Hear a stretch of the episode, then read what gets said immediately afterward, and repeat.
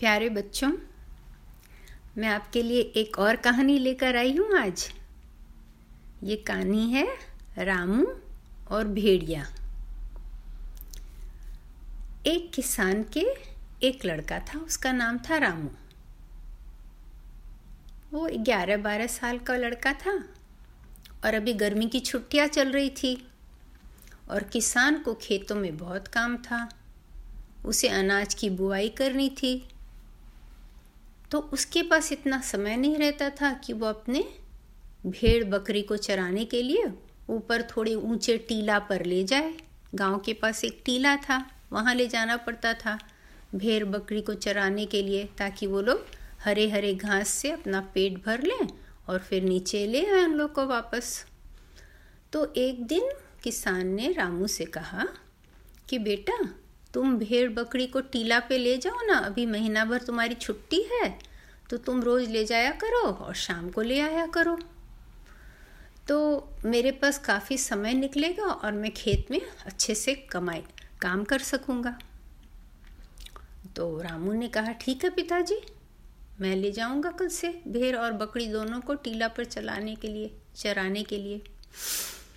तो उसके पिताजी ने कहा, देखो बेटा कभी कभी भेड़िया आ जाते हैं वहाँ तक। तो तुम डरना मत, अगर तुमको कहीं भी भेड़िया दिखे या भेड़ और बकरी कुछ अलग सा आवाज़ करे कि तुम्हें समझ में आए कि उनको किसी खतरा का अनुभव हो रहा है तो तुम ज़ोर ज़ोर से चिल्लाना, भेड़िया आया भेड़िया आया, हम लोगों को यहाँ आवाज़ आ जाएगी और गाँव से हम लोग सब दौड़ के आ जाएँगे तुरंत अपनी भेड़ बकरी को बचाने के लिए। तो रामू ने कहा, ठीक है पिताजी, मैं ऐसा ही करूँगा। तो उसके बाद दूसरे दिन सुबह उठकर रामू अपने भेड़ और बकरी को लेकर ऊपर चराने ले गया। उसके पास दस भेड़ और चौदह बकरी थी। लेकिन एक बकरी रामू को बहुत प्यारी लगती थी, छोटी सी, प्यारी सी बकरी थी। तो उन सबको जब वो ऊपर लेके चराने गया तो उन लोगों को चराते चराते चराते उसको शैतानी सूझी। उसने सोचा, अगर मैं आवाज़ दूँ, भेड़िया आया भेड़िया आया तो कितना मज़ा आएगा। सब दौड़ के आएँगे और सब बुद्धू बन जाएँगे। तो उसने क्या किया? ज़ोर से आवाज़ दी, भेड़िया आया भेड़िया आया। और तुरंत गाँव के सारे लोग जो भी काम कर रहे थे छोड़ के तुरंत हाथ में डंडा लेकर भागे टीला की ओर। और, और वहाँ जाके रामू से पूछने लगे कहाँ है भेड़िया कहाँ है भेड़िया? तो रामू ज़ोर ज़ोर से हंसने लगा भेड़िया नहीं आया था चाचा मैं तो मज़ाक कर रहा था। गाँव वालों को बहुत गुस्सा आया बहुत गुस्सा आया। उसके पापा को भी बहुत गुस्सा आया। उन्होंने रामू को समझाया, बेटा, तुमने बहुत गंदी बात की है। इस तरह से मज़ाक नहीं करते हैं। ये मज़ाक का चीज़ नहीं है। तुम ऐसे झूठ बोलोगे तो तुम्हारी बात पर कोई विश्वास नहीं करेगा। अब कभी भी तुम ऐसा नहीं करना। रामू, समझ में आ रहा है तुमको? तो रामू ने कहा हाँ पापा, अब मैं कभी ऐसा नहीं करूँगा। बात खत्म हो गई। रामू रोज फिर टीला में जाने लगा, अपने भेड़ और बकरियों को लेके। और रोज उनका चरना हो जाता तो वो लेके आ जाता शाम में, अंधेरा होने से पहले उनको नीचे। उसके पापा रामू से बड़े खुश थे कि ये तो बड़े उत्तरदायित्व के संग अच्छे से काम कर रहा है और पापा का हाथ बटा रहा है गर्मियों की छुट्टी में। तो एक दिन क्या हुआ? फिर रामू गया ऊपर टीला में। भेड़ और बकरियों को चराने के लिए। लेकिन उसको फिर उस दिन शैतानी करने का मन हो गया। उसने फिर से ज़ोर से आवाज़ लगाई, भेड़िया आया भेड़िया आया। गाँव के सारे लोग सब काम छोड़ के भागे डंडा लेके भेड़िया को मारने के लिए। और जब वो लोग दौड़ते दौड़ते, हाँफते हाँफते वहाँ पहुँचे और पूछे, रामू, भेड़िया कहाँ है?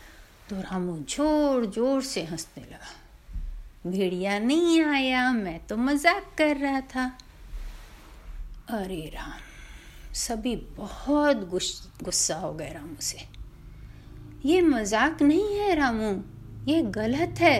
हम अपना काम छोड़ के तुम्हें बचाने के लिए, तुम्हारी भेड़ बकरियों को बचाने के लिए दौड़ कर आते हैं। तुम्हें ऐसा नहीं करना चाहिए। अब हम नहीं आएँगे तुम्हें बचाने। ऐसा कहकर वो लोग चले गए।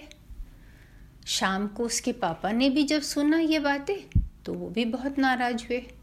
बोले, रामू, तुम बहुत गलत काम कर रहे हो। तुमको समझ में नहीं आता है, अगर कभी तुम सच में मुसीबत में फंस जाओगे तो कोई तुम्हें बचाने नहीं आएगा। लेकिन रामू, उसको समझ में सच में नहीं आ रहा था ये बात। वो झूठ मूठ यूँ ही बोला हाँ पिताजी, ठीक है, मैं ऐसा अब नहीं करूँगा। बात खत्म हो गई। रामू फिर गया। दूसरे दिन टीला के ऊपर बकरियों को और अपने भीड़ को लेकर चराने के लिए। संजोग की बात है, उस दिन सच में भेड़िया आ गया। रामू की सिट्टी पिट्टी गुम डर के मारे मुँह से आवाज़ भी नहीं निकल रहा। लेकिन फिर भी उसने किसी तरह हिम्मत करके ज़ोर से आवाज़ दी, भेड़िया आया भेड़िया आया। कोई भी उसकी बात नहीं सुन रहा, कोई अपने काम से हिला ही नहीं गाँव में। और ज़ोर ज़ोर से रामू चिल्लाया, पापा पापा, बचाओ, भेड़िया आया। लेकिन पापा ने भी उसकी बात नहीं सुनी। क्यों? क्योंकि सबको पता था, रामू तो यूँ ही बोलता है और जब हम लोग ऊपर जाएँगे तो वो हंसेगा ज़ोर ज़ोर से। कोई भी नहीं आया। रामू बहुत डर गया, अब क्या करें? पर उसने स्कूल में पढ़ा था कि भेड़िया और इस तरह के सभी जानवरों को आग से डर लगता है। तो वहाँ बहुत सारा एक जगह सूखी लकड़ी पड़ी हुई थी। उसने उसमें दिया स्लाई से आग जला दिया और वो आग ऊपर ज़ोर से जलने लगा। जब भेड़िया ने आग देखा तो भेड़िया भाग गया। और बकरियाँ भी सब डर के मारे नीचे उतरना शुरू कर दी। रामू भी डर के मारे नीचे उतरना शुरू हो गया। जब रामू घर पहुँचा, तब उसने बताया कि आज सचमुच में भेड़िया आ गई, आ गया था और हमारी बकरियों को और भेड़ को पकड़ने वाला था। मैंने इतना आवाज़ दिया। रामू बहुत गुस्सा हो रहा था। मैंने इतना आवाज़ दिया, लेकिन कोई भी हमको बचाने के लिए नहीं आया। तब उसके पिता ने कहा कि तुमने ऐसा ही काम किया था रामू। तुम हर समय मज़ाक समझ रहे थे भेड़िया आया को। इसीलिए जब भेड़िया आया तो किसी को समझ में नहीं आया कि तुम सच बोल रहे हो कि तुम मज़ाक कर रहे हो। इसीलिए कोई नहीं आया बचाने। फिर ये लोग अपना भेड़ और बकरी गिनने बैठे। अरे रामू की जो सबसे प्यारी बकरी थी, छोटी सी, वो कहाँ है? वो तो है ही नहीं। वापस दौड़ के रामू और उसके पापा ऊपर गए टीला पे। तो देखे उस, वो छोटी बकरी वहाँ आ रही थी, रो रही थी, वो डर गई थी अकेले वहाँ पे। फिर उसको लेके उठा के आया रामू अपने पापा के संग घर और फिर उसने कान पकड़ा पापा, अब मैं कभी ऐसी शरारत नहीं करूँगा जिससे इतना बड़ा नुकसान हो जाए। आज मेरी बकरी को भेड़िया उठा के ले जा सकता था। भगवान ने उसे बचा दिया।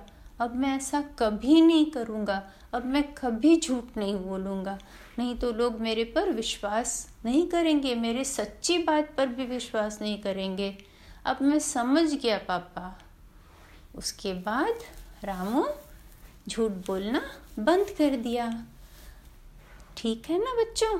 मुझे आशा है आपको कहानी अच्छी लगी होगी और आप भी अगर कभी कभी झूठ बोलते हो तो वो झूठ बोलना बंद कर देंगे, क्योंकि झूठ बोलने से मम्मी, पापा आपके ऊपर भरोसा करना नहीं सकेंगे, भरोसा करना बंद कर देंगे। है ना बेटा? तो आज से झूठ बोलना बंद। कहानी खत्म। बाय बाय बच्चों।